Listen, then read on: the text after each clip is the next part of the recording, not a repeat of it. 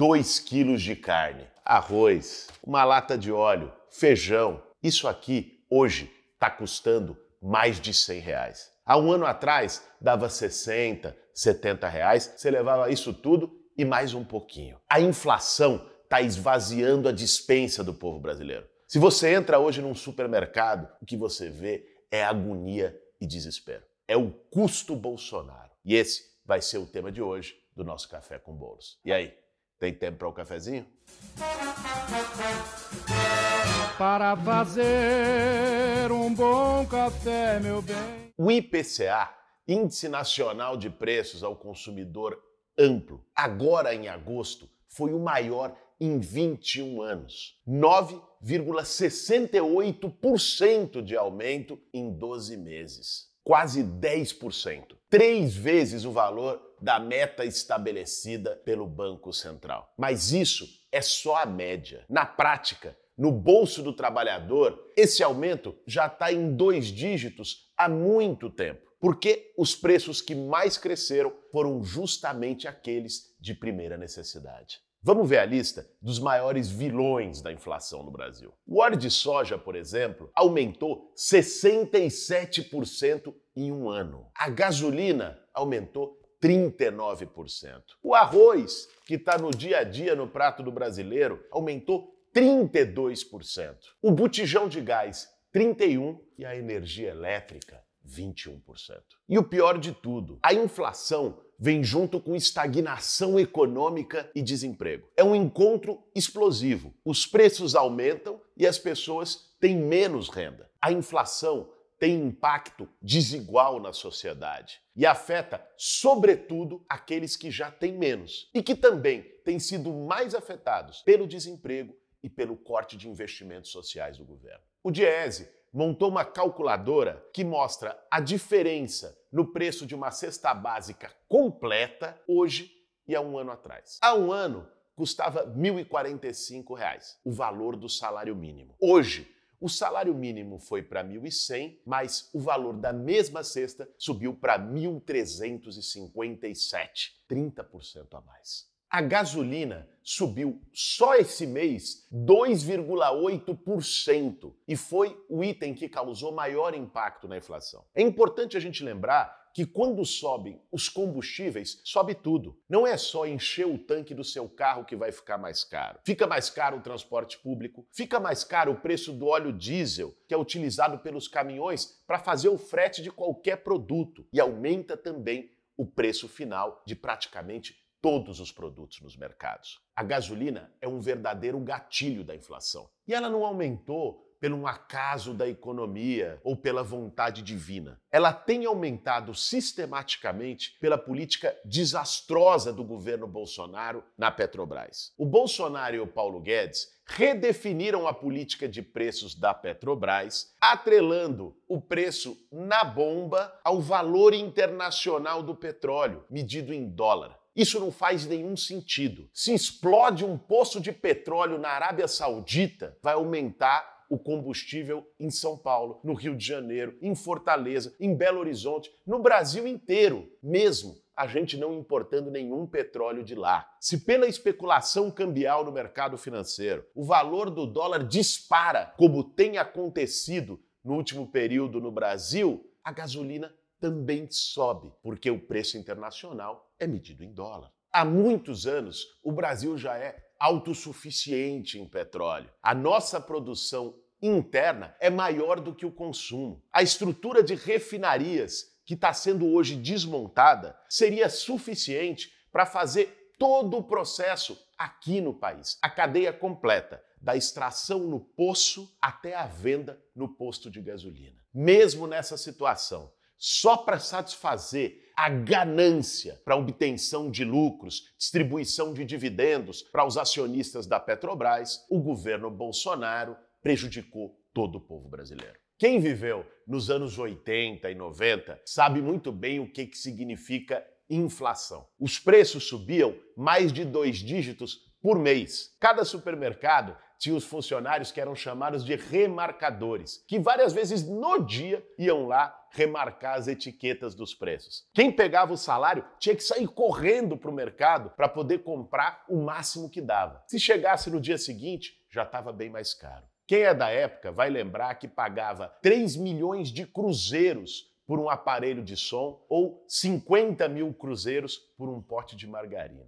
A luta contra o aumento do custo de vida sempre foi uma das grandes pautas de mobilização popular no Brasil. Lá nos anos oitenta, no processo de redemocratização, surgiu um movimento contra a carestia aqui na cidade de São Paulo. Foi articulado por clubes de mães e associações de moradores de vários bairros da periferia. E chegou a reunir um milhão e duzentas mil assinaturas num abaixo-assinado para controle da inflação e aumento dos salários enviados ao presidente da República, o então ditador João Figueiredo. É lógico que a ditadura ignorou aquela mobilização popular, mas justamente por isso ela ganhou contornos de radicalização e chegou a ocorrer saques de mercados por pessoas desesperadas, que não tinham comida para dar para os seus filhos. Quem diria que trinta anos depois o Brasil viveria esse mesmo drama, agora em dois mil e vinte e um?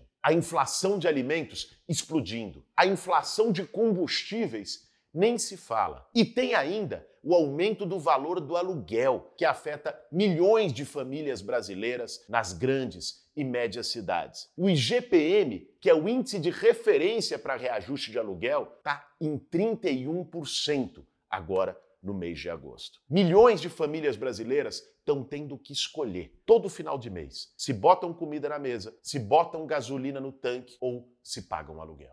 Não por acaso, nesse ano, o Brasil volta ao vergonhoso mapa da fome. Um levantamento feito pelo Vox Populi nos primeiros meses de dois mil e vinte e um apontou dezenove milhões de brasileiros e brasileiras em insegurança alimentar grave, ou seja, passando fome. Cara, e o que me impressiona é, é a naturalidade como isso é tratado no, na opinião pública. É um dado a mais. trinta segundos no telejornal. Estamos com dezenove milhões de pessoas com... Bicho, nós estamos falando do país que mais produz alimento no mundo, que abastece o mundo de soja, que abastece o mundo de carne. E desse país tem dezenove milhões de pessoas com fome. Quem é que não tá vendo? Quem é que anda numa grande cidade que não tá vendo, num semáforo, uma criança, um idoso com aquelas plaquinhas de papelão? Isso é de partir o coração, cara. Você para em qualquer semáforo, vê, vê alguém, sabe, desesperado, suplicante por comida. É isso que nós estamos vendo no Brasil, que era a sétima economia do mundo até uns anos atrás. Aí tem gente, quando a gente pauta isso aqui, o Boulos é muito radical, essa esquerda tá muito radical. Radical, pô, radical é ter gente passando fome no Brasil. Radical é isso aqui custar cem reais e o salário mínimo estagnado e as pessoas desempregadas. Sabe, nós precisamos recuperar a nossa capacidade de se indignar com isso aqui. Já, já passou da hora de construir um novo movimento contra a carestia, das pessoas se levantarem, porque é inaceitável. É, a situação que nós estamos vendo no Brasil é, é criminosa. Um país rico, uma elite super rica e as pessoas tendo que virar o lixo para poder arrumar um pedaço de pão. E não se deixe enganar, o governo tem responsabilidade direta sobre a inflação. Em relação à inflação dos combustíveis, a gente já falou do papel da política de preços da Petrobras, mas também em relação à inflação dos alimentos. Teve um outro Café com Boulos que a gente se dedicou a falar justamente sobre isso. O papel que teve o desmonte das políticas de apoio a agricultura familiar, o desmonte da Conab, Companhia Nacional de Abastecimento, no aumento do preço de gêneros básicos no Brasil. O Brasil já foi referência mundial de combate à fome. Pega, por exemplo, o P A A, Programa de Aquisição de Alimentos, que hoje está com o pior orçamento da sua história. O P A A tem um caráter estratégico. Ele compra da agricultura familiar, apoiando aqueles que mais precisam no campo e às vezes não tem como entrar nas grandes redes de comercialização, e distribui nas cidades numa rede social para aqueles que mais precisam. O P A A está praticamente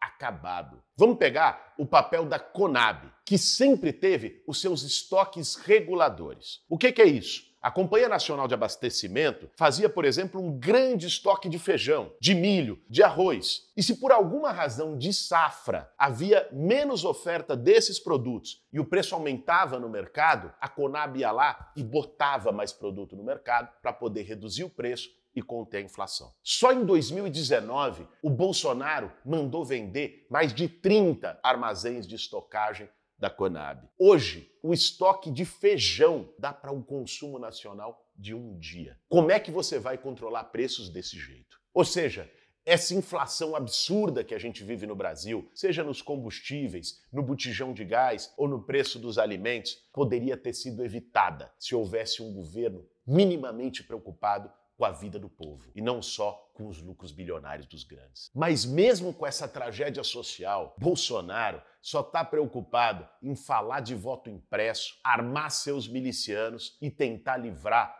os seus filhotes da cadeia. Nós precisamos trazer cada vez mais para o debate público a agenda do Brasil real, que é essa aqui, e não do Brasil fake de Bolsonaro. Por isso, é tão importante reforçar a pauta contra o desemprego, por políticas sociais, pela redução do custo de vida nas manifestações que vão acontecer no Brasil inteiro. Dia dois de outubro é uma grande oportunidade para isso. Mas, para além do dia dois e das datas gerais de mobilização, os movimentos sociais têm a responsabilidade de ajudar a organizar o povo que mais tem sofrido com a fome, com a carestia e com a inflação em grandes marchas contra a fome, como aconteceram há trinta anos atrás, em várias ações para poder fazer com que isso entre na agenda pública nacional. Afinal, como diz a letra dos Racionais, miséria traz tristeza e vice-versa. A fome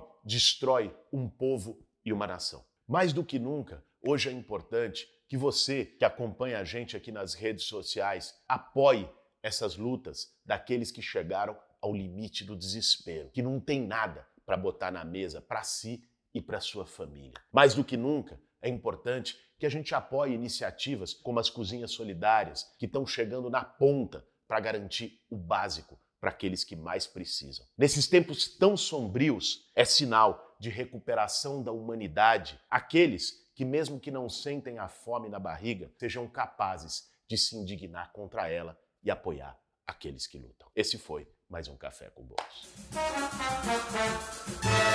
Para fazer um bom café, meu bem.